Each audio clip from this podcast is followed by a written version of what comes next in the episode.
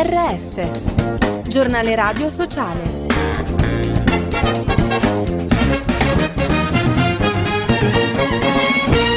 Bentornati all'ascolto del giornale radio sociale in studio Giuseppe Manzo. Una misura di umanità. La comunità di Sant'Egidio chiede di sospendere le sanzioni contro la Siria per permettere alle organizzazioni umanitarie di raggiungere tutte le comunità colpite dal terremoto e aiutare la popolazione civile. L'iniziativa è sostenuta tra gli altri anche da Arci.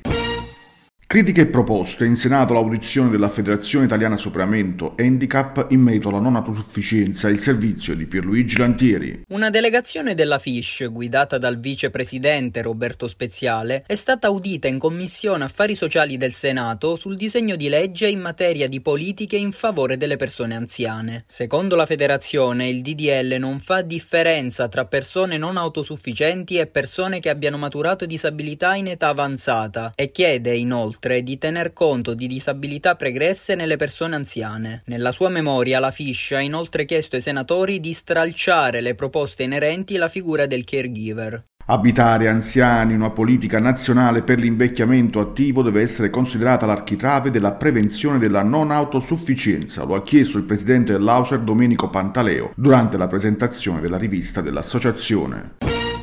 Rivedere la norma, anche il Comitato ONU sui diritti delle persone con disabilità ha richiesto modifiche a norma sull'amministratore di sostegno che permettano di tenere maggior conto dei desideri e aspirazioni delle persone con disabilità, come del resto già prevede espressamente la stessa legge.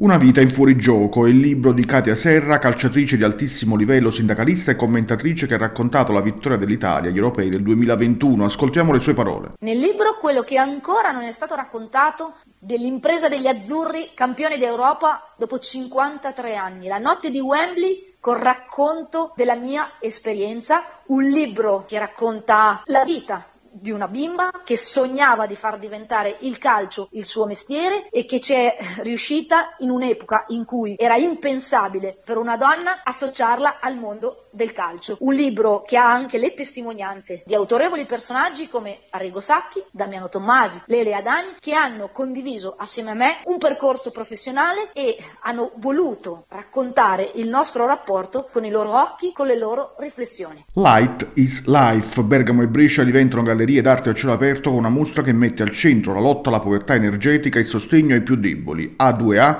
donerà al Banco dell'Energia una somma equivalente al volume di energia utilizzata per illuminare la manifestazione. E con questo è tutto. Per notizie, approfondimenti e podcast www.giornaleradiosociale.it